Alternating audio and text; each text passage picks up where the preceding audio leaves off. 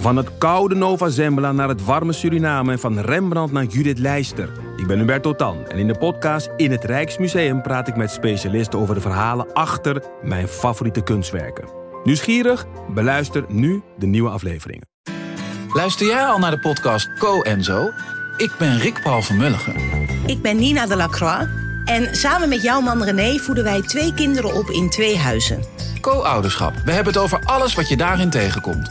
Maar ook over de juice tijdens onze kinderloze dagen, want die heb je ook in het co-ouderschap. Een podcast voor alle ouders in alle vormen, maar ook voor alle mensen zonder kinderen. Zijn we eerlijk, heerlijk herkenbaar. Dus luister naar Co en Zo in je favoriete podcast-app.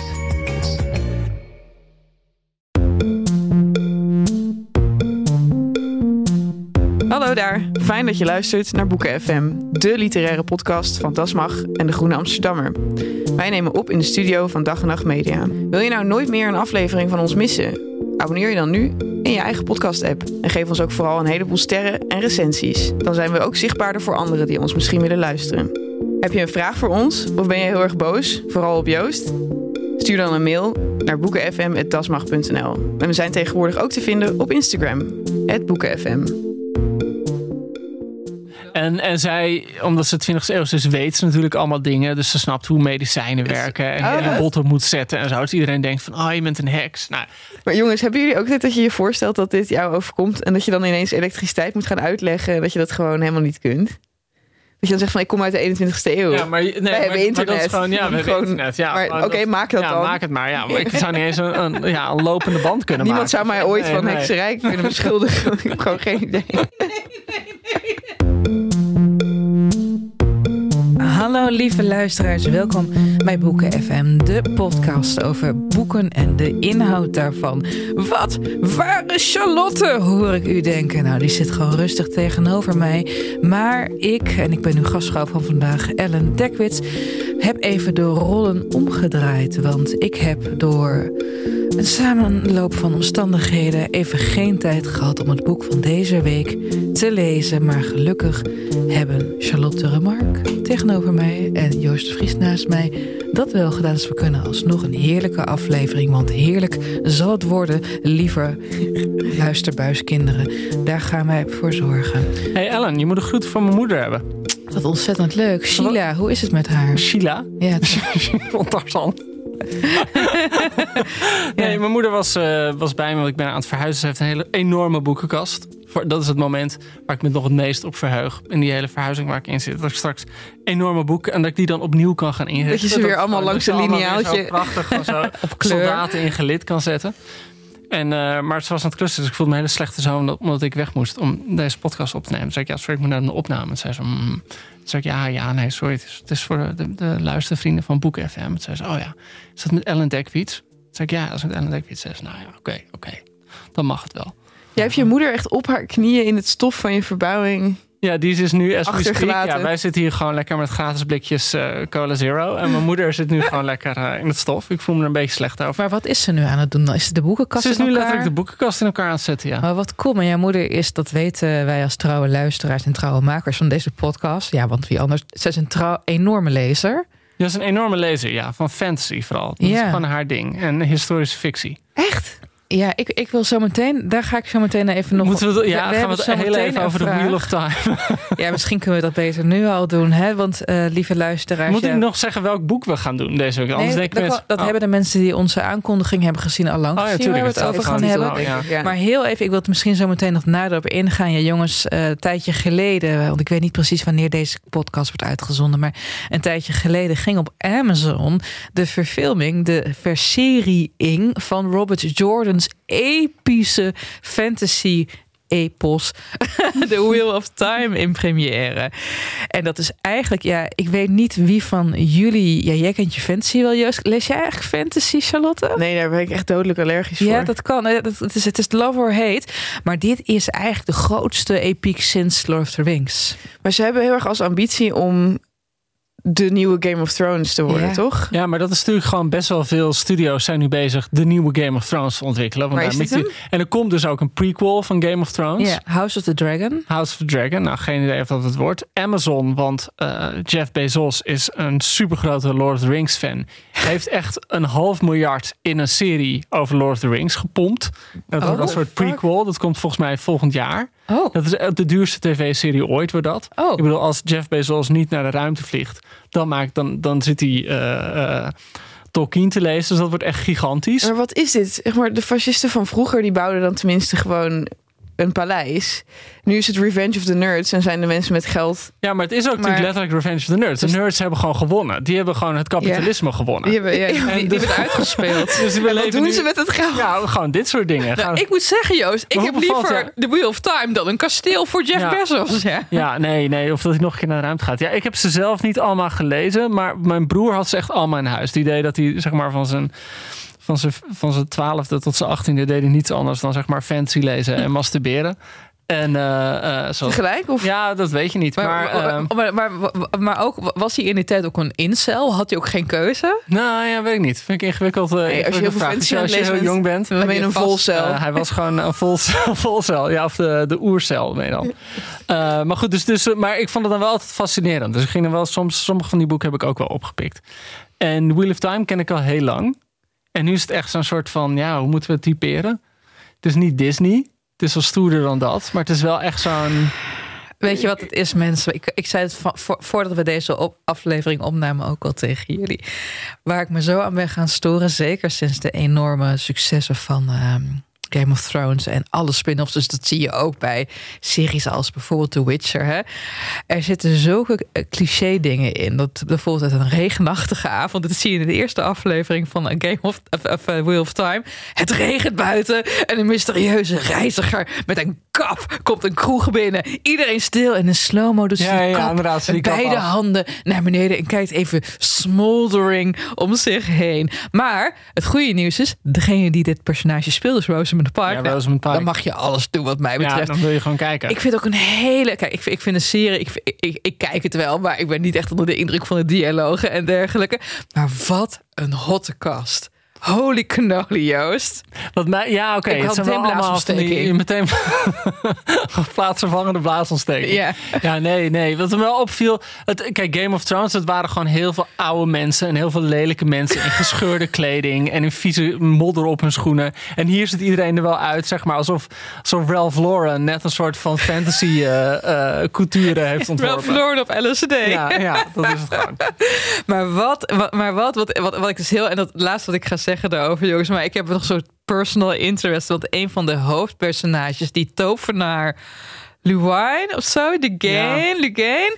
Die wordt gespeeld door Alvaro Mortar, die ook in La Casa di Papel de rol van de professor speelde. En hij is twee druppels water. Oh, daar ken ik hem van. Ja, hij is twee ja, ja, ja. druppels mijn geliefde Robin. Dus ik moet ook de hele tijd lachen als hij dan weer gewoon een soort tovenaars-outfit door het beeld loopt te huppelen. Ik zeg, kijk schatje, dat ben jij. En hij is mijn, mijn vriend een soort stoere martial arts ninja warrior. Die is dan heel geïrriteerd. Maar goed, long story short, het oog krijgt wat het hoofd had willen hebben. Ja. Maar jongens, heel even. Jullie lezen toch meestal hele moeilijke boeken en zo? Ja, maar ik heb Nou. dus wel met. met eh, dat heb ik ook wel eens vaak. Game of Thrones heb ik wel eens geprobeerd te lezen. En dat kan ik dus niet lezen. Nee, want het is gewoon echt heel slecht slecht geschreven. geschreven, Ja. De zinnen zijn echt cliché na cliché. En dan. Het gekke is dat. Misschien heb je dan lagere eisen voor wat je kijkt. Maar eh, dan kijk je gewoon naar en dan zie je mooie landschappen en mooie acteurs en uitzinnige dingen gebeuren. En dan denk je prima. Maar op het moment dat je dat dan leest in slecht proza, dan heb ik daar het geduld niet voor. Oh ja. Ik vond ook bij Game of Thrones, en misschien krijg ik nu heel veel boze lezersbrieven. Nou goed, luister, stuur je brief naar boeken.fm.nl. Maar wat ik bij Game of Thrones, ik vond ook een beetje geposeerd taalgebruik in het Nederlands. Weet je wel, Ar archaïsche woordkeuze en zo. Ik, ik, ik, ik, ik trok het niet. Ja. Ik trok Ja. het totaal niet. Maar goed, jongens, eh, ja, eh, ik had wel de Eén tijd. zin staat me bij. Pardon? Volgens mij dan wordt er gezegd van... Is het Game of Thrones of Wheel of Time? Nee, nee, Game of Thrones. En dan wordt er gezegd over iemand van... eh, nou, ik ben de naam even gewoon een vrouw. En dan wordt zeg maar, laten we zeggen, eh, Ellen was as naked as an assassin's blade. Just as dangerous.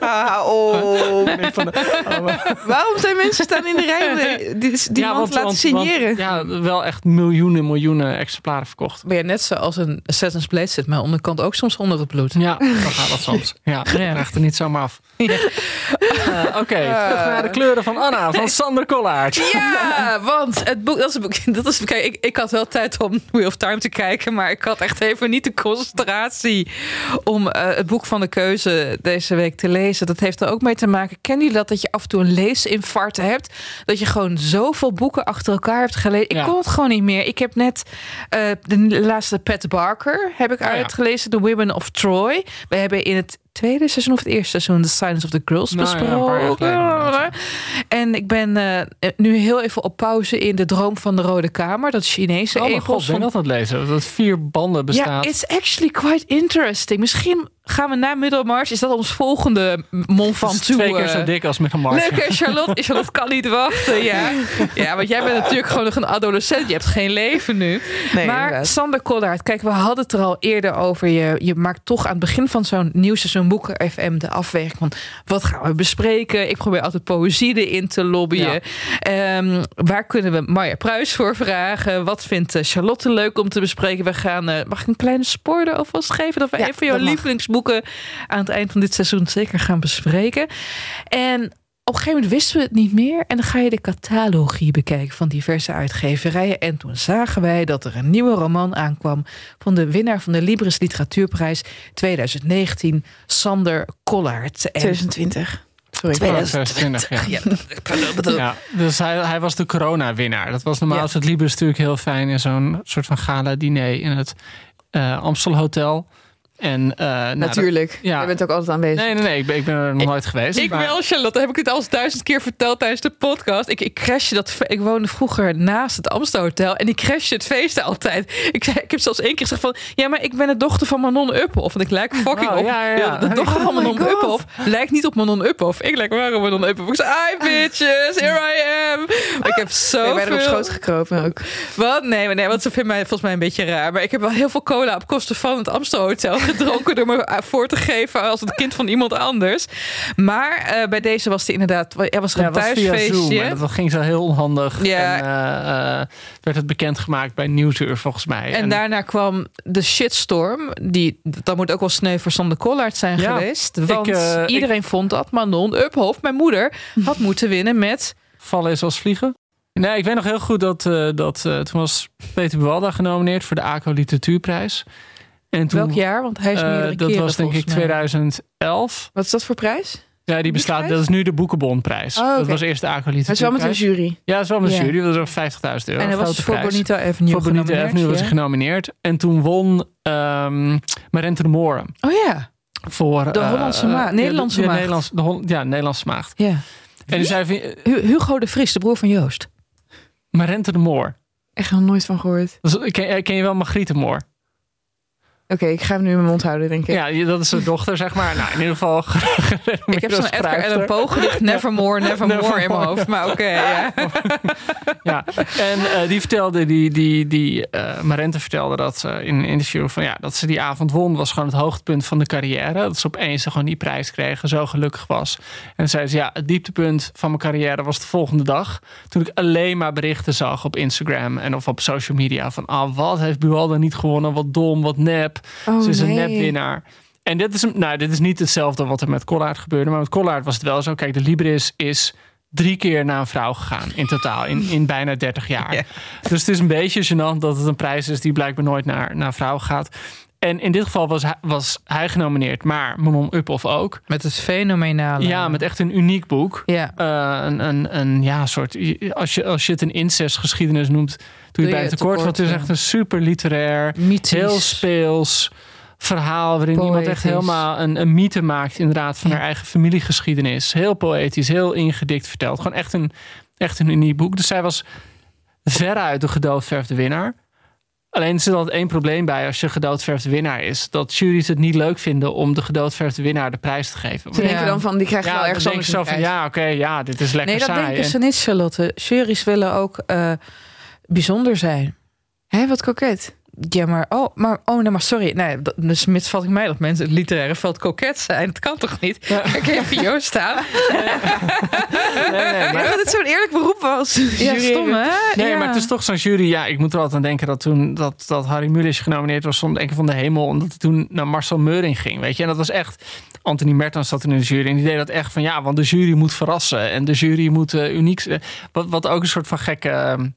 Ja, bijna geschiedsvervalsing dan Ja, ik vind dat zo En, en in het geval van Marente Moor denk ik dat zo'n jury gewoon al. al of Marente Moor, sorry. eh, Manon Uphoff denkt zo'n jury echt al. Ja, die krijgt dan al een jaar te horen van. Oh, zij moet hem winnen.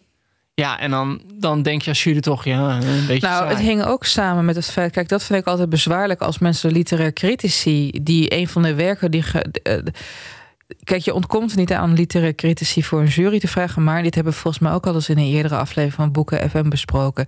Een van de juryleden had een niet echt enthousiaste recensie geschreven over Manon Uphoffs boek. Ja, als je dan zo'n boek wel laat winnen.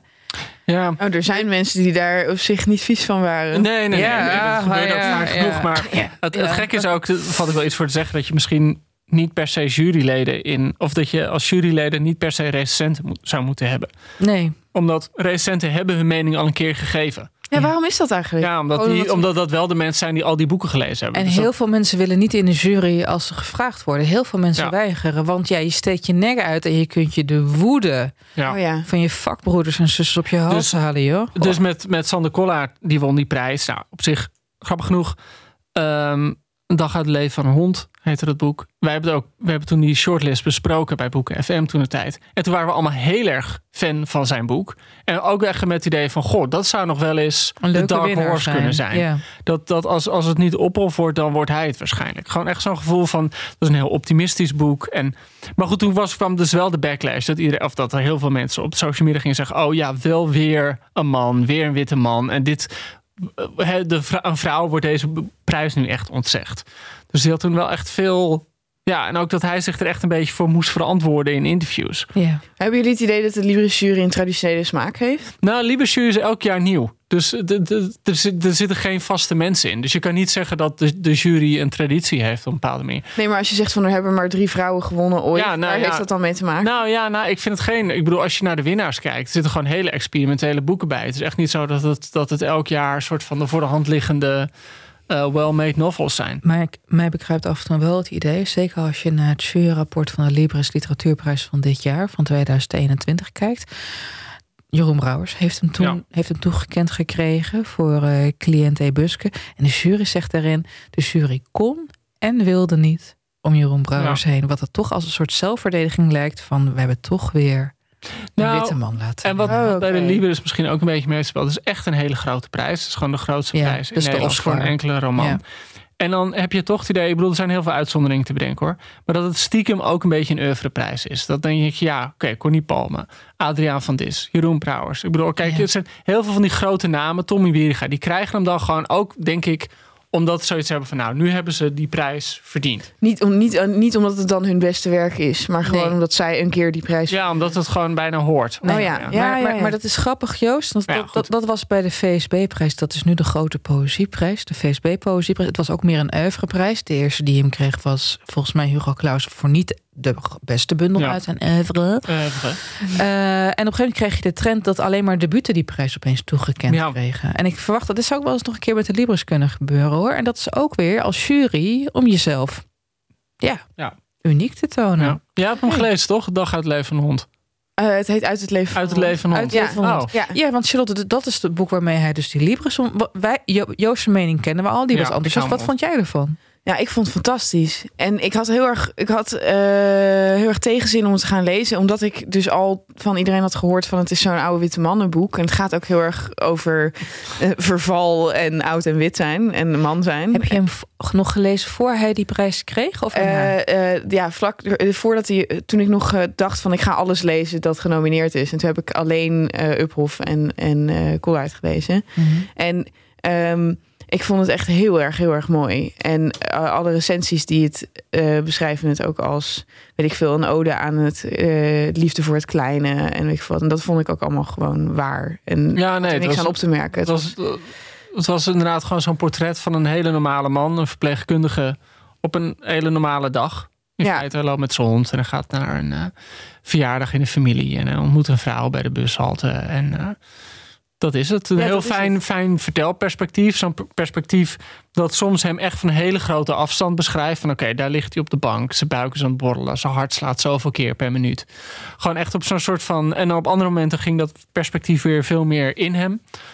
Eh, heel erg... ehm, eh, ja, Christopher Isherwood heeft het ook gedaan. Dat is volgens mij ook zijn inspiratiebron. eh, Single Man. Ook gewoon zijn hele tijd dat je als het ware... oh, Ook bijna documentair naar hem kijkt af en toe. Was het een single man? eh, Ja, dat is helemaal. Ja. Ja, ja, ja. Dat is ook Dat een dag ook uit het leven mooi. van één man. Ja, Eh, precies op die manier. maar dit eh, personage van Sander Collard is echt diep en diep sympathiek. Vergeleken. Ja, nou, maar dat was volgens mij ook een van de dingen die de jury opmerkte. Dat het gewoon zo fijn was dat het naar een positief boek ging. Een boek dat echt het leven omarmt. Ja, en ik denk van dat het daar aanschurkt tegen het mierzoete aan. En daar kwam het net niet genoeg in de buurt om daar maar- bestraffend over te spreken. Maar daar vind ik dat de kleuren van Anna enorm over die streep heen gaat. Oké. Nou ja, ik, had, ik had bij.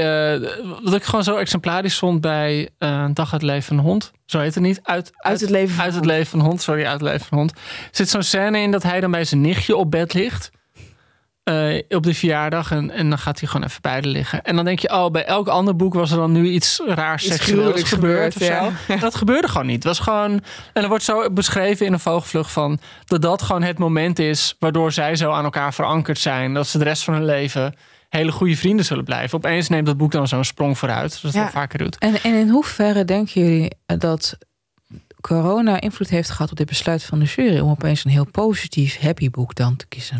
Oh, dat is een hele goede vraag. Ook wel een Ja. leidende vraag. Ja, nee, ja, ik denk dat er invloed is geweest. Ja, daar, ja, daar ontkom je bijna niet aan. Zo'n boek. Ook het boek ging ook nog eens over een verpleegkundige. Mhm. Weet je wel? Dat Ja. is ook gewoon, oh, inderdaad. dat fucking was- zorgheld Ik natuurlijk. weet niet of dat per se, ja, dat is een zorgkanjer. Ja. ik weet niet of dat per se meespeelde, maar het maakte het boek wel soms, soms ja, eh waaien alle winden in de richting van een bepaalde schrijver, een bepaalde titel. Dat is misschien wel waar, ja. Ik vond eh, eh, ehm, uit het leven van een hond eh, was wel zeg maar zoet, maar niet sentimenteel. Want het was ook niet een pijnloos leven dat die man Nee. dan had gehad. Eh, eh, en om dan weer naar de kleuren van Anna over te schakelen. Want dat is de nieuwe Dat is het volgende boek Ja. na de Libresprijs. Ja. Ik denk dat het misschien altijd moeilijk is om dan iets nieuws te maken. Maar daarin is hij denk ik dat kunstje van liefde voor het kleine... heeft hij gewoon echt tienvoudig opgeblazen. Waardoor het bijna Jij vindt Disney... het zoete mierzoet geworden. Ja, ik denk dat hij Maar maar bijna... stop, voor ronde- dit is Oh. al meteen een oordeel, jongens. Hold Oh. your horses. Even, ja. even, even de handrem erop. Eerst even, waar gaat dit meerzoete boek over? Eh, nou, Sander Collard die is naar Zweden verhuisd. Of daar woonde hij misschien al. Ja, daar woonde hij al. Daar woonde hij al. Eh, eh, eh, en daar is hij een dame tegengekomen tijdens Ja, hallo. Jij, gaat, jij gaat, maakt nu van de teller, verteller automatisch Sander Kollaert. Het Ja. eindigt met ik ga een boek schrijven over... Ja, oké. Ja, dat is wel zo. Ja. Spoilers? Het is gewoon heel. Het is oké. Het is waarschijnlijk semi-autobiografisch. Een hoofdpersonage dat een eh, eh, schrijver is en in Zweden woont. eh, en een middelbare man met een hond is. Eh, En... Schande, schimmel, schimmelpenning eigenlijk. hè? Ja, over tien jaar. Ja. Inderdaad. En hij eh, eh, raakt bevriend met een dame van een jaar of 72. Ja, En zij heet Anna. En zij is een super eh, mythisch figuur eigenlijk. ja zo'n wijs. ja, wijze wijs, oervrouw. wijze grijze Zweedse eh, oervrouw. Zij is heel erg één met de natuur en is eh, eh, altijd in het bos dingen aan het doen. Eh, en zij heeft een eh, vluchtelingen in, bij haar thuis wonen. Eh, en hij sluit een soort van eh, hele eigenaardige vriendschap met haar. Want ze gaan dan gewoon buiten wandelen en praten over het leven. Over de boeken die ze lezen. Wacht even, over- sorry, ik, ik, er gaat even een alarmbel bij mij af. Ze heeft een vluchteling in huis. Vaak als vluchtelingen in literatuur voorkomen, dan ligt sentimentaliteit op de hoek. Nou, eh, Uit welk land komt deze vluchteling? ze is Koerdisch. Ja. En hoe oud is ze? Een jonge dame, 35 Ja. of zo. En 30. hoe is ze hier geko of da- daar gekomen? Mensensmokkel. Ja, maar, maar dit, Ja, dit- nou, gewoon Ja, zo'n dat is onduidelijk. verhaal. Gruwelijk Ja, eh, oorlogsverhaal. eh, en, dan, en dan uiteindelijk ontdekt Anna haar in een tentje achter het buurtcentrum. Van, oh, heb jij geen plek om te wonen? Kom maar bij mij wonen. En daar hebben ze een soort eh zwijgzaam en symbiotisch bestaan. Want ze zitten dan samen boontjes te doppen. En Anna praat wel tegen haar aan. Maar, eh, eh, hoe heet ze? Nee, ook niet. Iets met een Z. Silan. Ja. Silan. Ja. Sorry, Silan. Sorry. Silan. Silan, Silan? Praat dan niet terug. En, en als je het hebt over sentimenteel. Kijk, sorry, ik wil niet genadeloos over dit boek doen. Maar er is een passage waarin eh, eh, de verteller en Anna. De verteller wordt trouwens nooit iets anders genoemd dan schrijvertje, want zo noemt Anna hem. Ehm, Vind ik ook koket. ik- toch? Ehm, ja, die hebben op een gegeven moment een passage waarin ze een dialoog hebben waar Silan bij is over waarom zij denken dat Silan zwijgt. Dan zegt eh, ehm, het Sander Collard personage zegt dan misschien heeft ze haar vertrouwen in de taal verloren, zei ik.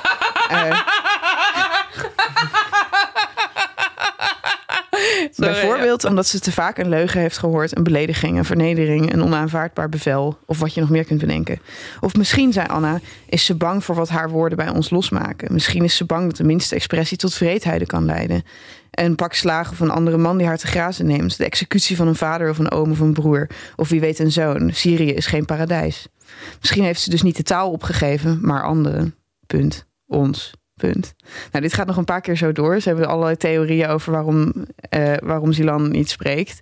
En inderdaad, als er dus een vluchtelingpersonage is, ligt sentimentaliteit op de loer. En het ligt niet alleen op de loer, het is gewoon aanwezig. Ehm, Ja, je hebt soms zo'n vorm van. Christian Weitz noemde dat een keer engagementisme.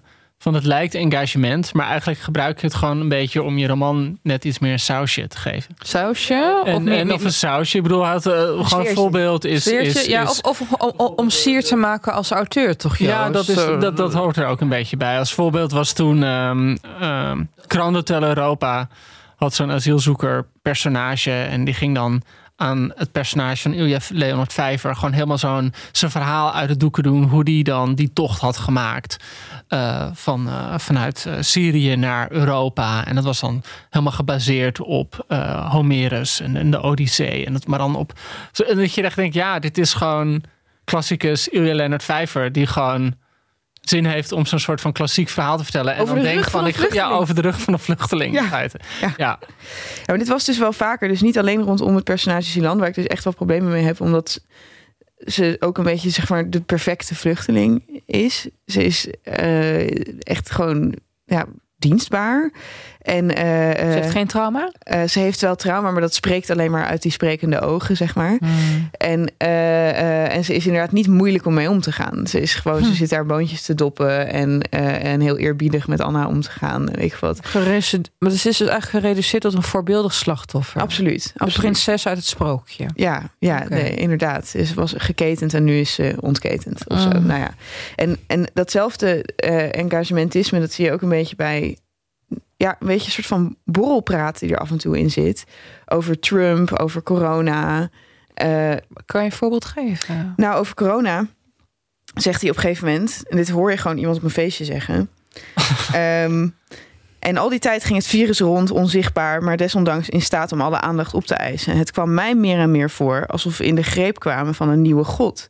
Onze aandacht werd een vorm van aanbidding... onze quarantaine een eredienst... onze angst een bewijs van geloof.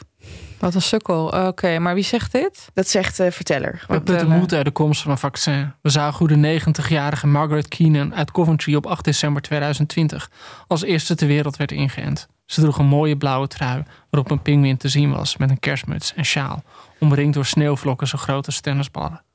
Maar de winter kwam en leek eindeloos. Het virus muteerde, het vaccineren verliep traag en maatregelen werden aangescherpt. We probeerden dapper te zijn, maar voelden ons zwak. Soms voelden we iets donkers en duisters. Vaak voelden we ons erg moe.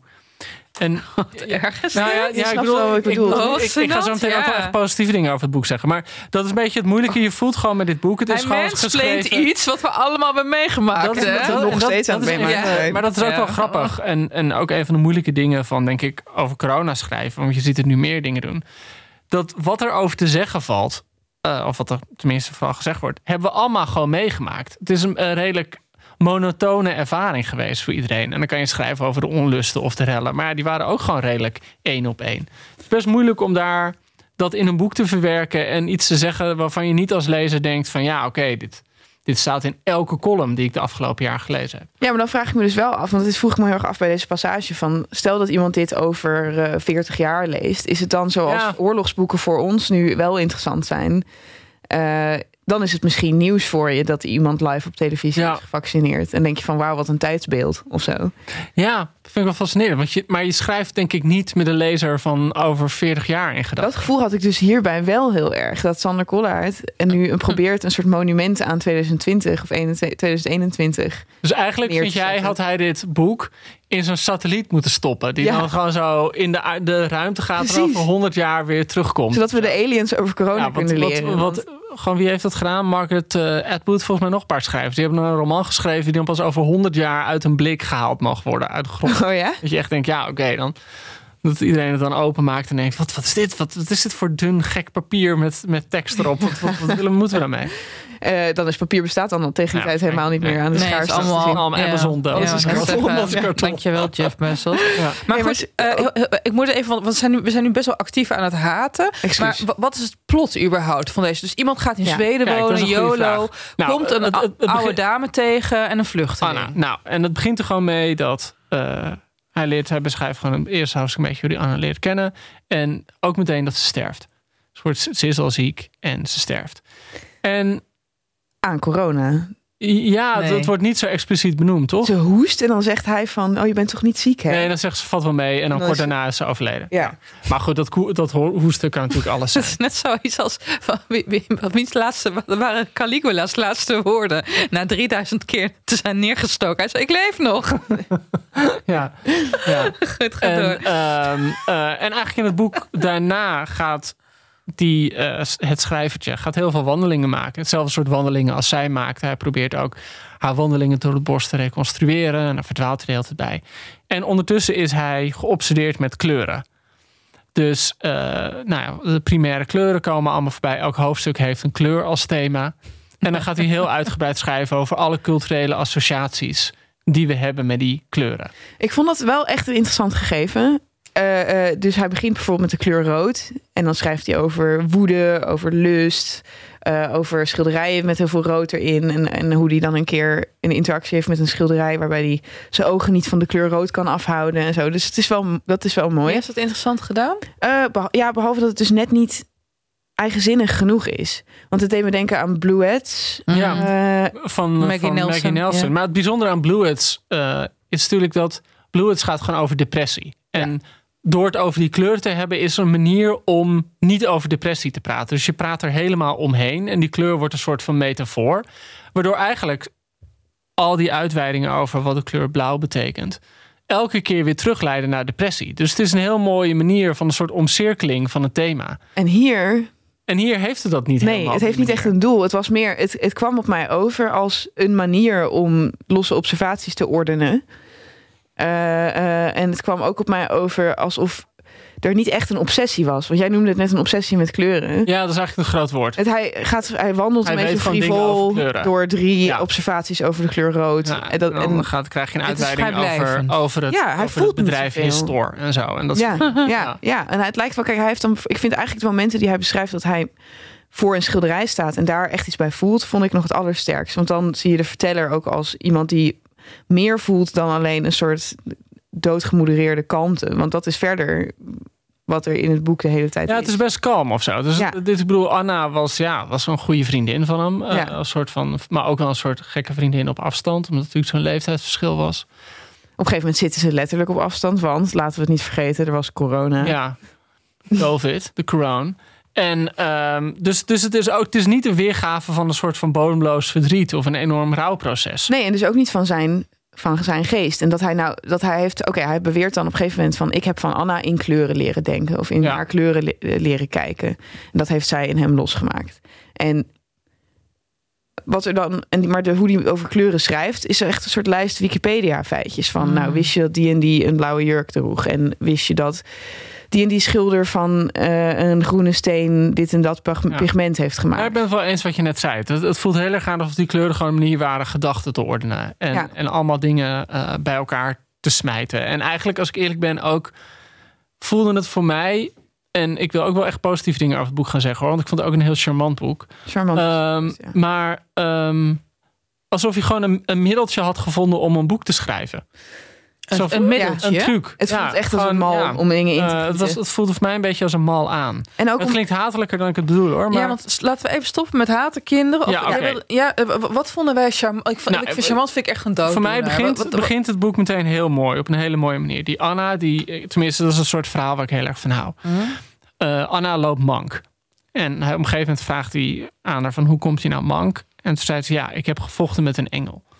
En dan vertelt ze het verhaal. uit de Bijbel. Nou ja, ze vertelt het verhaal dat ze was eh, heel jong, begin jaren 60. Eh, ze was net zwanger. Ze was niet getrouwd, was wel zwanger. En op een dag staat ze in de tuin. En uit de sneeuw rijst een witte, grijze engel omhoog. En die geeft haar een klap. En dan zegt ze, wat doe je nou? En die engel geeft nog een klap. En dan gaan ze met elkaar vechten. En dan zijn- is ze gewoon een uur met die engel aan het vechten. En hoe, hoe lang is ze zwanger op dat moment? Ze is net, volgens mij heeft ze nog niet zo lang ontdekt dat ze zwanger is. Oké, dus ik zag het ook als de engel Gabriel, toch? Die komt vertellen dat ze zwanger is. Dat dacht ik. Eh, Oh, dat kan, dat kan. Maar je hebt, je hebt in de Bijbel heb je dus dat Jacob op een gegeven moment ook, volgens mij, ik weet niet zeker of met Michael knokt, of, of de engel blijkt God te zijn. En hij maakt daarom als straf. Op een gegeven moment raakt hij tijdens dat gevecht, wat de hele nacht tot in de vroege ochtend duurt, en raakt op een gegeven moment zijn heup aan van Jacob. En Jacob loopt sindsdien Oh, Ja. joh, nee, dan is het dat inderdaad. Ja? Want ze heeft op haar heup is ze gewond en op haar Hij voorhoofd. vertelt dat, dat Ah. ze inderdaad... ehm, het wezen, vertelde Anna, sprak met een eile. Ze vraagt op een gegeven moment aan het wezen, midden in het gevecht pauzeert. En dan zegt ze, wie ben je? En dan is die engel een soort van verbaasd. Van, waarom vraag je mijn naam? Het wezen, vertelde Anna, sprak met een eile, nauwelijks verstaanbare stem. Met de woorden werd geen adem zichtbaar in de vrieskou, zoals bij mij. En ik nam aan dat het schepsel niet levend was in de gebruikelijke zin van het woord. Ook in de ogen zag ik geen leven zoals ik het kende. Geen uitdrukking, geen agressie of haat of zelfs maar afkeer. Hooguit een verbeterheid die deed denken aan de domme koppigheid van een machine die niets anders kent dan één enkele handeling. Die het eindeloos herhaalt, gehoorzaam aan de meester van wie het geen benul heeft. En dan hebben ze heel even een gesprekje en dan gaat de engel weer verder met vechten. Maar, maar, maar wat is de aanleiding van het vechten? Hij- Omdat hij die niet. klappen Die- uitdeelt. nee, ja, die, die engel is er gewoon opeens. en die zij, gaat met is, het zij is vechten. fucking zwanger en dus Ja. enorm chagrijnig. Ja, en die, Ja. die 18 jaar vechter. oud. En dan op een gegeven moment vraagt ze ook midden in het gesprek. Dan zijn ze echt al een paar uur aan het vechten. En dan zegt ze: Waarom vechten we? En dan zegt ze: Ik vecht in opdracht. Zegt de engel: Van wie? Van wie denk je? En dan zegt, hij, zegt ze: Oh, kom op. Het is 1961. We zijn in Zweden. en op dat moment trapt die engel er op de heup. En dan zegt ze: Nu is het genoeg. En dan is hij weg. En zij loopt mank. En zij loopt daarna mank van die trap op zijn. En, maar, maar wat ik er gewoon mooi aan vind aan zo'n gegeven... is dat ze eigenlijk tegen hem zegt... ja, dit heb ik meegemaakt. En ja, je kan, het, je kan dit verhaal geloven of je kan het niet geloven... maar dit is gewoon mijn verhaal. En daar ben ik altijd heel gevoelig voor. Net Dat- zoals dat- met Life of Pi dus. be- ja, Precies eigenlijk zo. zoiets, ja. Later in het boek komt dat nog een keer terug. En dat vond ik ook inderdaad heel erg leuk gedaan. Zij vertelt dan eh, eh, in al haar enthousiasme over een neef van een oom of zo. Die eh, op een dag eh, werd vermoord door zijn zus. Omdat hij was wakker geworden als insect. Eh, eh, en dat zij dus ook vervolgd wordt voor doodslag. Maar dat het ingewikkeld is omdat ze niet zeker wisten of hij dan een insect of een mens was. En dan hij probeert dan, de verteller probeert haar de hele tijd te onderbreken van... Van, je bent voorgelogen. dit, is, dit is Kafka. Dit is gewoon Hij heet ook, die Samsa. neef Ja. heet ook Gregor. Ja. En dan, eh, hij, als hij dat uiteindelijk lukt het hem om haar te onderbreken. En dan zegt hij van, ja, maar volgens mij is dit gewoon een boek dat iemand gelezen heeft. Want dit is niet iemand echt overkomen. En dan zegt zij ongeveer hetzelfde weer. Ja, van ja, maar dit is gewoon het verhaal. Nou, en het had ja. kunnen gebeuren. Ja, maar dit is het verhaal. En ik geloof gewoon het verhaal dat iemand aan me verteld heeft. En op een of andere manier ben ik daar altijd wel... Ja, ik weet niet. Ik vind dat zo'n zo'n mooi concept. Heb je de Leftovers ooit gezien? Mm, is dat Die serie op volgens mij de- HBO? volgens mij ook de Franse. eh, nee, nee, het, het is een, nee. Je hebt inderdaad ook een Franse eh, die zo heet. Ja, ja, nee. Ik bedoel gewoon de Amerikaanse de Leftovers. nee. Dat, gaat, dat speelt zich af op een... Als het niet continentaal eh, is. dat, dat ik weet dat je alleen Françon, eh, cinema Français kijkt. Maar ehm, eh, dat, dat, dat gaat dus over de, de rapture is geweest. Dus 2% van de wereldbevolking is zomaar verdwenen. En hoe gaan de mensen die achterblijven daarmee om? En dan de serie is echt een schitterende, schitterende, heel ja, magisch realistische, poëtische, super intense, zielige serie ook. En het eindigt ermee dat iemand dan een soort van methode heeft gevonden om naar de wereld te komen waar die 2% leeft. En dat wordt gewoon sec verteld. Dus je ziet gewoon een camera op haar en zij vertelt het gewoon helemaal aan. aan- En weet je, je ziet geen beelden. Normaal wordt alles in beeld gebracht. Je ziet alleen maar haar vertellen. En dan eindigt ermee dat iemand zegt: Ja, oké, ik geloof je. En dat is gewoon het mooie. Dit is gewoon, Ja. je kiest er gewoon voor van oké, dit geloof ik nu. En dit is gewoon het verhaal. Of het waar is, doet er niet toe. Het gaat er gewoon om dat dit voor jou belangrijk is. En dat, dat maakt wie je bent. En dat, dat vind ik op een of andere manier. Ja, was ik er heel erg gevoelig voor in, eh, in de kleuren van Anna. Ik vond haar personage ook, als ze aan het woord was, heel interessant. Maar eh, ik vond haar personage door de ogen van de verteller dan weer een soort van Manic Pixie Dream Girl op leeftijd. Met van. Ja, het is wel zeg maar hoe je wil dat een, een wijze oude vrouw in een dorp in Zweden. Ja. ja. Manic Pixie Dreamhack. Ja, dat precies. Want ze heeft gele crocs en ze is activist. ja. En, eh, ze En zegt uit, allemaal- aan het einde van het boek, dat gaan we niet verklappen. Maar dan Nee. blijkt ze ook weer toch nog, nog activistisch te zijn dan we al denken. Ja, ze En- had nog meer in haar mars dan we ja. al wisten. Oh. En eh, eh, eh, dus ik vond haar. Dit vond ik heel menselijk aan haar. Dat ze dus wel eens iets gelooft dat niet per se waar is. Maar verder vond ik haar bijna een sprookjesfiguur. Eh, dus, dus ongeloofwaardig. En je ging dus niet mee, want bij sommige sprookjesfiguren kan je meegaan. Ik Ja, nou oké, ja. Nou, ik ging er wel helemaal in mee gewoon. Ja, jij wel? Ja, ik ging wel echt in mee, ja. Oké, oké. Ja, misschien was ik gewoon put off. Jongens, horen jullie dat? Ik hoor een vraag. Oh, het is tijd voor een vraag. Ja. Du, du, du, du. Ja, jongens. En ik heb dus een, eh, eh, een vraag van Brenda Z uit Beverwijk. En eh, een vraag is voorafgegaan door een aantal complimenten. Nou, lieve, lieve mensen van Boeken FM. Wat luister ik graag naar jullie podcast. Het is altijd weer iets nieuws. En ik vind ook Joost een hele goede Ongelooflijk Man. dat iemand een keer een compliment aan mij maakt. Ja, ik, ik, ik Oh, probeer ik, sorry, ook ik was, te was nog niet lezen. af. Ja, ja, Sorry. om als stagiair te dienen bij. Nee. Oh, ja, ja. Ik vind, ik, ik vind Joost de Vries ook echt een hele goede man in dit overschot aan vrouwen. Om de boel af en toe toch van zekere scheuten testosteron Ja. te voorzien. Een rationaliteit. Duidelijk Ja. een pick-me girl, Charlotte. Ja, Echt hoor. Ja, inderdaad. Een ontzettende duidelijk. pick me. Dan nu mijn vraag. Hebben jullie überhaupt nog tijd om series te kijken? Jullie lezen zo ontzettend veel, maar nu we met z'n allen waarschijnlijk toch weer op een lockdown afstevenen, zou ik het toch leuk vinden wanneer ik even klaar ben met de papieren versie van narratieven, om eens over te kunnen gaan naar die op tv. Wat kijken jullie de laatste tijd? Waarom? En wat raden jullie aan? Groetjes, Brenda Z uit Beverwijk. Is dat even toevallig? Nu we het net Ja, aan we het begin hebben- van de ja, aflevering jammer. We hebben het al ja, jammer weggegeven. over nou, weet je, als luisteraar meteen dat wij die vragen dus altijd gewoon blind op een kaart krijgen en niet voorbereiden. Maar zouden wij, ja, Wheel of Time raden wij niet echt aan, behalve als je Nee, gewoon graag het mooie ja, mensen gewoon- kijkt. Ja, dat is het. Ja, maar wie willen nou graag naar mooie mensen kijken? wel dat is gewoon, ja, hallo. Nou, ik vond het wel grappig wat jij net zei over de Wheel of Time. Dat die mensen er zo fris gewassen en Ja, uitzien. wat, dat viel me echt gewoon op bij, bij Game of Thrones. Dit was gewoon heel goed. Er liepen mensen gewoon in gescheurde kleren rond. Ja. En modder. En, dan gewoon, en, dit is kapsels. gewoon, ja, gewoon, je ziet de vouw zitten. En Je ziet ja, gewoon, ja. wat ja. kijk jij eigenlijk, Charlotte? Ehm, ik heb niet de laatste tijd iets nieuws gekeken, maar ik ben. ehm, ik heb de eerste twee seizoenen van Skins opnieuw gekeken. Mhm. Hebben jullie dat gezien? Nee. Dat was ook echt. eh Britse na, jongeren na jullie serie? tijd, ja, precies. Maar ook voor mijn tijd, gek genoeg. Dus kun je nagaan. Ja, Ehm, maar dat, eh, dat is inderdaad een eh, Britse jongerenserie uit 2006 of 7 ja, of zo. En vooral de esthetiek daarvan is gewoon zo... Ook met heel van die jonge Britse acteurs die nu inmiddels heel bekend zijn. Ja, een paar daarvan. Ja. Er zit inderdaad Ja. die... eh, eh, Dev Patel speelt er, Ja. heeft een kleine rol erin. en Die is nu heel groot. En Nicholas Holt is Ja. inderdaad daarna een grote geworden. Maar dit was... eh, en het is, die serie is daarna steeds kutter geworden hoor. Maar de eerste twee seizoenen vond ik echt heel erg goed en heel briljant. Omdat het zijn echt hele jonge acteurs.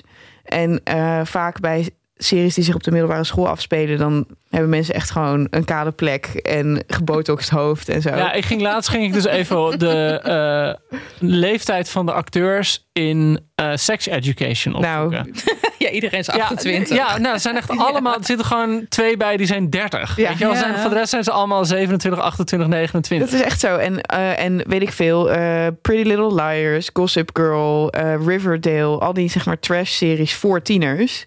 Daarin worden tieners door mensen van 25 plus ja, maar. Punt is, die series zijn natuurlijk niet alleen voor tieners. Die zijn er ook voor twintigers en dertigers. Die kijken dat ook heel graag. Mijn Maar theorie is dat ze wegkomen met veel meer seksscènes als ze niet Ja, als echt uitzien als tieners. Als tieners, ja. Want dan zou iedereen er heel ongemakkelijk Ja, van ja, ja, worden. Maar jongens, even terug naar de vraag van Brenda. Wat Oh ja. kijken we nu? Dus jij, Charlotte, kijkt nu Skins. Skins. Joost, wat Ik kijk zit jij nu? heel diep, maar daar zit ik altijd in, in Succession. Oh ja, dat is gewoon een van damn. de beste series de laatste tien jaar. Er is een nieuw seizoen. En het nieuwe seizoen is nu bezig. Is het goed? En ja, het is gewoon ongelooflijk goed. Het gaat over een soort Rupert Murdoch-achtige Ja. mediafamilie, de 1% van de 1%. Eh, en de, de vader is gewoon zo'n zo'n oude schot die echt alles heeft meegemaakt. Een enorme klootzak. En het komt eigenlijk, hij begint gewoon oud en ziek te worden. En hij moet eigenlijk een van zijn kinderen aanwijzen om hem op te volgen. En dat kan hij gewoon niet. Want eigenlijk haat hij gewoon zijn kinderen. Omdat die kinderen, zeg maar, hij, hij heeft zich van niets heeft zich opgebouwd. En die kinderen leven gewoon in de wereld die hij heeft gebouwd. Dus eigenlijk verwijt hij zijn kinderen dat het zijn kinderen zijn. En die kinderen zijn allemaal op hun eigen manier totaal geperverteerd. En, en ja, niemand kan normaal praten. Niemand kan emoties tonen. Iedereen ziet zijn broers en zussen alleen maar als concurrenten. Het is super talig. Dus het is heel verbaal. Iedereen beleegt elkaar op de grappigste manieren. Ehm, ja, het, het is helemaal. Nou, jij- liet de naam Bourdieu een paar keer vallen. Het is helemaal Bourdieu. Het gaat helemaal echt over hoe de rijkste mensen alsnog een soort van klasseonderscheid tussen elkaar kunnen maken. Ehm, ja, dat is echt een serie. Elke maandagavond kan ik het, kan ik het zien. En daar- daar zit ik dan echt zo helemaal zo klaar voor. Hoeveel is er al? Is het nog Er zijn te twee halen? seizoenen. Zijn er, ja, er zijn twee seizoenen van tien afleveringen Oh. geweest. En eh, ze zitten nu in het derde seizoen. Oké. Dat, dat valt nog mee. Maar het is echt geweldig gefilmd. Geweldige acteurs. Ja, succes. Je, hebt het in de vorige seizoen ook inderdaad dat je Ja. ook zelfs die DVD-boxen aan Een mensen cadeau doet. cadeau gedaan. Ja. Oké, goed. nou, top. En jij dan, Ellen? Oh, leuk dat je het Oh, vraagt, Ellen. Ellen. Dankjewel, zoveel belangstelling. Nou, kijk, ik ben nu bezig met het nieuwe seizoen van The Great. Hebben jullie daarvan gehoord? Oh, ik heb het eerste seizoen gekeken. Oh man, het tweede seizoen is duizend keer beter nog dan het eerste seizoen. Lieve luisteraar, de premisse van The Great is... It's an occasionally true history. Ja. En het gaat over de jaren waarin Catharina de Grote van Rusland in opkomst was. Nou, voor degenen die het niet weten... Catharina de Grote, Duitse prinses, trouwde met de opvolger van het Russische Rijk... de Tsarevich Peter.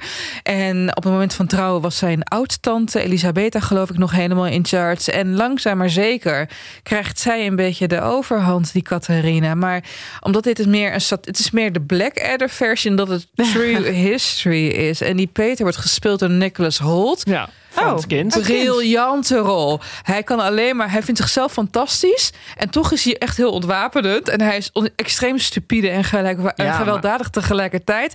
En hij heeft een enorme crush op Catharina. Dus op een gegeven moment, als zij hem dus afzet met behulp van het leger, dan wil hij best wel daarin meegaan. Als ze maar nog vaak seks hebben. Het is echt ontzettend Ja, en grappig. Katrina wordt dus door Elle Fanning gespeeld, op wie ik echt Oh, hallo. best wel Ja. hard ga. Ja. Maar je gaat op iedereen hard, Nou, Joost. nee, alleen soms. Als ik het zeg. Nee, maar. Wel een eh, nee, warmbloedige nee, man. nee, Ja, gewoon, is- zij is gewoon zo. Zij is dus ook zo'n actrice die nog steeds als middelbare scholier door kan gaan. Maar op een Ja. of andere manier voldoet zij voor mij heel erg aan zo'n soort van oerbeeld van het soort meisje waar je dan verliefd op was toen je 14 was. En Girl Next Door. begreep. Nee, niet Girl Next Door. Gewoon, Maar Elle Fanning is ook niet zo oud. Ze is 25 of zo. ja, zoiets. Ja, twee jaar ouder dan jij, Charlotte. Maar goed, Ja. even, Ja. Eh, ja, nee, ik heb het eerste seizoen gezien. En ik ga het tweede seizoen ook zeker Het is kijken. echt, het, het, is, het is beter. Het heeft een 100% rating gekregen op Rotten Tomatoes. Het, is, het is echt heel grappig. De kostuums zijn om te smullen, maar vooral die onderlinge, die verstandhoudingen, die kleine koude oorlogen. Ja, wat ik de in, in knipogen. eerste... Voltaire zit erin. Ja, Voltaire, die, die krijgt ze Ja. cadeau voor de verjaardag. want zij is heel slim. Ja, Dus, hier is dus Voltaire. ze is heel belezen. Ja. Dus dan haalt hij Ja. voor haar op de verjaardag Voltaire naar, uit Frankrijk. Waar ik ook heel erg om moet lachen is dat die, die tsaar natuurlijk mag doen wat hij wil. Dus gewoon de potentaat. En die gaat dus met alle vrouwen naar bed waar hij zin in heeft. En hij gaat dus de hele tijd met de vrouw van zijn beste vriend naar bed. Ja. En die beste vriend moet daar dan gewoon zo zeggen van ja, oké. Dat is gewoon waar die andere... Maar het is gewoon heel verdrietig. Gewoon heel heel, zielig. Ze dat huilen in een hoekje. Ja. maar het is echt heel grappig. Maar het is ook best wel, best wel hard. Want je weet dat aan het einde van seizoen 1 verdwijnt haar minnaar. Dat is ook Ja. grappig. Die, die Peter die geeft haar dan een, een, een, een, een gecastreerde... Of nee, een gesteriliseerde man cadeau. Die super... ge- Of iemand van wie bewezen dat hij onvruchtbaar ja. is. Dan kan je lekker met hem seks hebben tussendoor. Maar het is wel veilig voor de succession. En dan aan het begin van seizoen tweede kom je echt meteen achter, is hij dus onthoofd. En dan staat ze aan het einde van de eerste aflevering jankend met zijn afgehakte hoofd in de Oh. armen. Dus het is, het is, het is acquired taste. En verder jongens, ja, Setting Sunset. Ik ben Oh weer bezig met nieuwe Oh afleveringen. Ja, Nee, hallo. niet over Selling Christine Quinn. I love Christine Quinn. En ehm, Midnight Mass heb ik ook van genoten. En mijn vriend is nu Outlander aan het kijken. Wat eigenlijk gewoon... Wauw, ken je wat ken je voorbeeldig. Outlander? Ken je uit Ik ken het, nee, ik heb niet- Ken nee. Ja, dat is dus dat is trouwens ook op een heel of een bestselling boekenreeks gebaseerd van ik geloof Diana niet Gebelden, maar ik kijk even jou aan Ja, jou. ik weet het nee, niet. je moeder Nee. zou dit weten. Ja, mijn moeder heeft het vast gelezen. Het is Ja, heel maar goed, die zit uh, Die woeste zit- arbeid ja, te verrichten. moet opschieten. Ik moet gewoon wordt verven zo meteen. So- Sophie die staat met een zweep over die moeder heen te gaan van werken. Maar nog heel veel ouder. Ik vind de premisse uiterst charmant. Een, eh, een, een nurse die heeft meegeholpen in de Ja, net na de Tweede Wereldoorlog. Net na de Tweede Wereldoorlog. Die komt, eh gaat met haar man op huwelijksreis in Schotland. En dan raakt ze een steen aan. En die steen is een soort teletijdmachine. En die transporteert haar naar het Schotland van de 18e eeuw. En zij zo van... What the fuck? En dan blijkt dat de verre voorvader van haar echtgenoot in de 20e eeuw daar rondloopt, maar daar eh, twee druppels water, maar een serieverkrachter is en een pederast en Ja, noem het ja. maar op.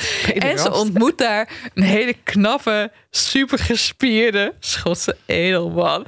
En het is een fucking Door sexy gespeeld? serie. Ja, er is heel veel seks in Hij wordt serie. door Sam Klak... weet niet.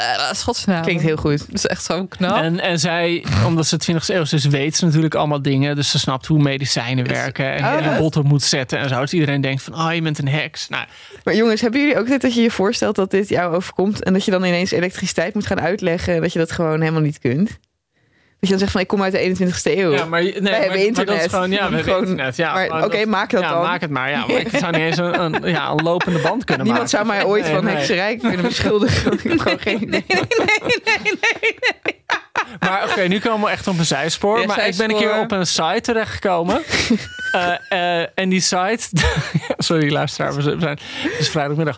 En eh, die site eh, verzamelt beelden van mensen... waarvan ze denken dat het tijdreizigers zijn. Oh ja! Dan heb je dus gewoon allemaal foto's van mensen in 1920... en waarvan het lijkt alsof ze met mobieltjes gewoon zo aan het bellen zijn. Ja, of dat ze een horloge om Of dat ze hebben. een loge om hebben en, en ehm, eh, ja, van dat soort gekke dingen. Of echt wandtekeningen van een prehistorisch mens met een magnetron. of Ja, gewoon dat soort dingen. Ja, en, en heel veel dingen maar zo'n met... mammoet past toch helemaal niet? Nee. In de Ja, airfryer. ook van ja, als je dan in de jaren twintig je iPhone had, ja, was er dan wifi in de jaren? Gewoon, nou ja. Nee. Er is toch niks aan? Oké, jongens. Oké, maar ja, Hey. ik wilde nog één ding Oh. aan jullie vragen over Oh, Collard. Oh, ja, ik wilde ook nog Collard doen. We gaan ik terug wilde naar het boek. buitenboekje doen. Kunnen, we- want we hebben ja. te weinig buitenboekjes gedaan. Oh ja, inderdaad. Nu het Wat buitenboekje, bam, bam, bam. Wat is jullie favoriete kleur? Aha. Eh, Oké, en dan heb jij daar een antwoord op? Ja, maar weet je, Charlotte. Net zoals met de betere dingen hangt de favoriete kleur niet zozeer af van de kleur aan zich, maar het voorwerp waarop. Kijk, ik vind geel-groen bijvoorbeeld een hele leuke kleur voor mijn banaan. Maar ik vind geel-groen geen leuke kleur voor de banaan van mijn vriend, et cetera, et cetera. dus het ligt er maar heel erg aan. Maar als, als ik, ik vind kersenrood en Oh, oud tja. roze vind ik heel mooi. Goeie ant- antwoorden. Jij? Dank je. Ja, ik ging voor groen. Dus al- vind ik toch gek genoeg. Ik zal nooit groene kleren dragen. Ik vind dat heel raar. Ja, maar toevallig hebben altijd- Charlotte en ik allebei Oh. vandaag een groene trui Ja, nee, jullie komen eh, geweldig. Ja. Ehm waarover Sander Collard trouwens schrijft dat het menselijk oog meer tinten groen kan onderscheiden dan welke andere kleur ook. En dat heeft een evolutionaire achtergrond. De bosjes. De bosjes. En daar moest je gewoon onderscheid in kunnen doen om zeg maar gevaar te kunnen waarnemen. En ook het verschil te zien tussen verschillende planten. Ja, het verschil zien tussen allemaal planten. Maar ja, ik vond het eh, wel, dat vond ik wel best een fun fact. Fun fact. Ja, Ja. fun fact. Fun fact. Thanks, Sander. En jij, Charlotte, wat is jouw lievelingskleur? Eh, op dit moment eh, dus echt donkergroen, donkergroen zoals ik nu aan heb. Ja. En eigeel, Dit is geel. maroon. Nee, maroon is donker, is eh, bruinrood. Ja. Dus dit zou je smaragdgroen noemen. Hmm. Ehm, ja. Ik heb, en ik heb een peridoot groene trui. ja, of het wordt ook wel eens eh, sage genoemd, wat jij aan hebt. Ja, Sally. En, eh, maar ik heb wel een eigeel geel vind ik heel mooi. Ik heb een muur in mijn huis die die kleur heeft. Ik wil Eh, graag een eigen hele badkamer. Lijkt me heel leuk. Fucking vrolijk Ja, is het. Want lijkt ik was dus heel heel erg anti-geel vroeger. Want dat was wat mijn moeder had tegen mij al gezegd van... vrouwen zoals wij kunnen geen geel dragen. Zo vrouwen zo. Jij lijkt Oh, helemaal ja. niet op je moeder. Eh, maar ze namelijk blond haar eh, en, roze huid, zeg maar. Ja. Dus dan, dan zie je er gewoon uit. Maar ik kan alleen Amanda Gorman geel dragen ja, wegkomen. dat is wel Ja. inderdaad. Maar, maar als je donker haar hebt als witte vrouw, kan het op zich ook. Maar in ieder geval, ik zie er gewoon uit als een kwarkbol als ik geel draag. Ja. dat moet je niet doen. Maar een gele muur kan het wel. Flip. Ja, anders nooit. Ja. En, eh, eh, maar ik heb wel toen ik 12 was, heb ik een paarse fase gehad. Dus echt een fase, zeg maar. Of nee, 10 of 11 was ik. Jonger nog. Cora Kemperman-achtige kleren ook, Ik dacht niet? echt van, Nou, dit wordt mijn luisteraars, je begrijpt, ding. we gaan ons best doen om dit op Instagram te krijgen. Het was maar, ik kan misschien Dit proberen te zoeken. Ik was, dat was mijn hele ding, zeg maar. Ik, mijn buitenwoordbeugel had ook een paars nekding. En Oh, God. eh, Met een woordbeugel. ja, Nee, het is een remark dit, hè? ja. dat zijn die tanden die wij allemaal hebben. En eh, al, ik had dan altijd paarse kleren aan. En mijn moeder had zelfs een paarse streep in mijn haar geverfd. Oh mijn god. En ik had van die afgeknipte handschoentjes, Oh, ook God. paars. Je klinkt als Psylocke van X-Men. Ja, Oh ja, inderdaad! Nou, ik vond dat echt heel hard van mezelf. Eh, eh, 2008 was dit. Oké, nou. Dus wat hadden jullie toen aan? 2008? Ja, gewoon. Oh ja, ik, ik, Ditzelfde waarschijnlijk. Ja, dat ze zeggen dat wat je aan hebt op je 25ste, dat is dat je de rest van je leven zal dragen. oh, is dat, dat zo? je default kleding is. Oh, dan moet ik wel even opschieten om iets leuks te Even ontwikkelen. kijken. Ja, Jezus, wat droeg jij Het voor? het niet. Ik droeg alleen maar, ja, ik, ik droeg, ik droeg strakke rokjes. Oh ja? En- ja, en ik had wel decolleteetjes, ja. Ach, Ik moet was ook wel gaan een doen. geil wijf hoor, op mijn 25ste. maar toen bestond de fotografie nog niet, dus er zijn geen beelden van. Hoe belangrijk. Jongens, we moeten echt terug naar Joost, wat droeg jij op het je is echt gewoon- 25ste? Ja, wel Waarschijnlijk een lekker wijf, hetzelfde 25ste, nu. Ja, maar, eh,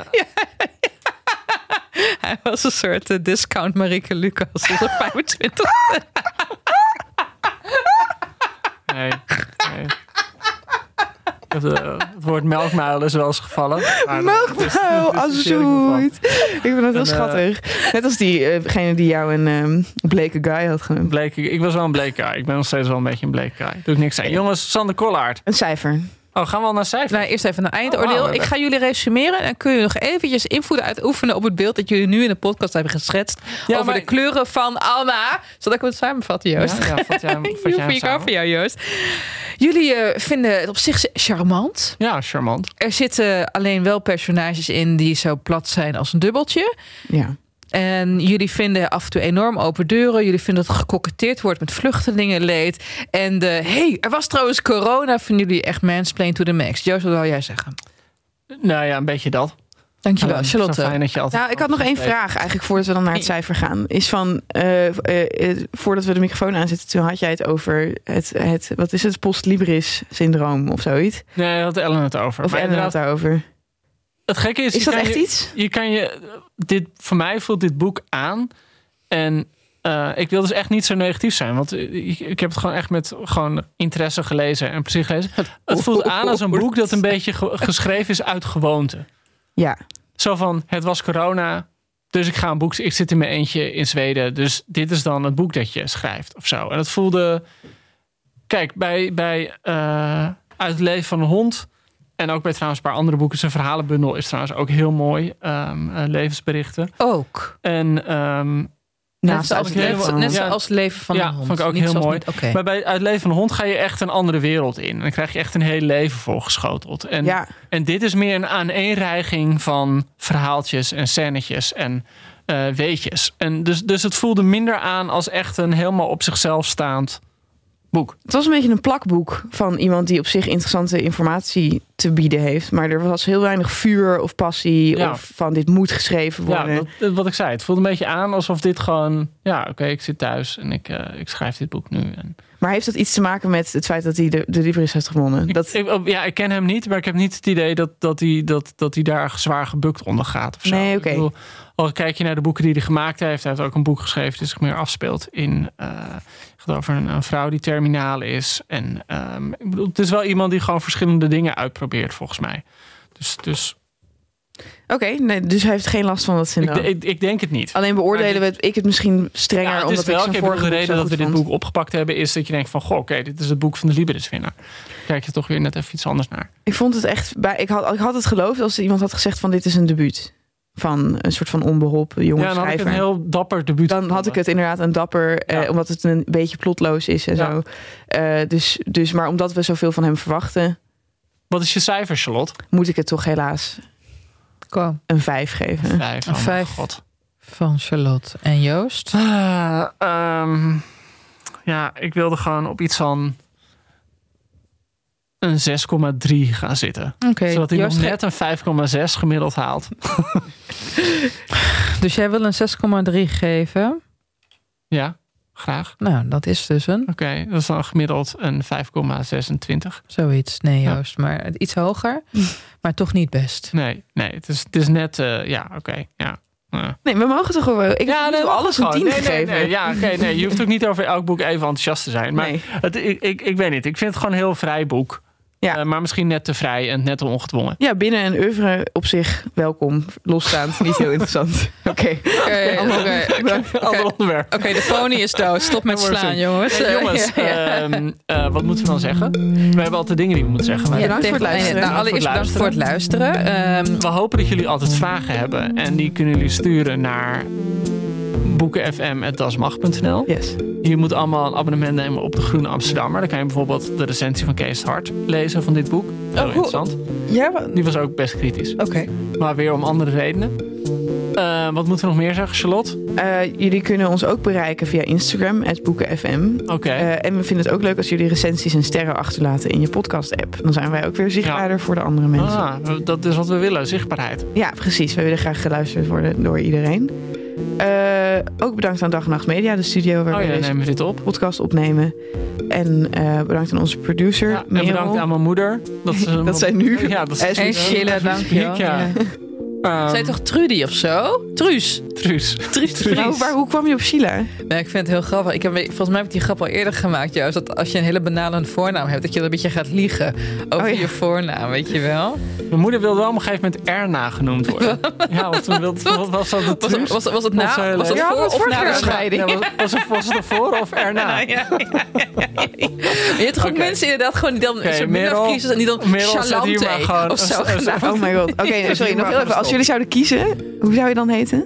nou, niet Ellen. Niet Ellen? Nee, Nee. echt kutnaam. Ik had dan echt zo'n hele ernstige vrouwennaam gehad, denk ik. Wat dan? Een Agnes of een, of een Dolores. Dat maakt Dolores. Jezus, dat noem je je kind toch niet? Nee, dat wilde mijn vader dus ook niet, omdat het dan aan pedofilie zou de- doen Ja. denken. Ja. Ik had waarschijnlijk iets serieuzers. Elisabeth of zo. Oh ja, Elisabeth Toch, ik wil een, een zwaar, mooie een, voornaam. een naam met Ja. zwaarte wil ik. Ja. Ik had wel Meisjesnaam. Filip willen heten. Philip. Oké, nou, Adoptievader. eh, on that Eh, note, tot volgende week. Balletjes.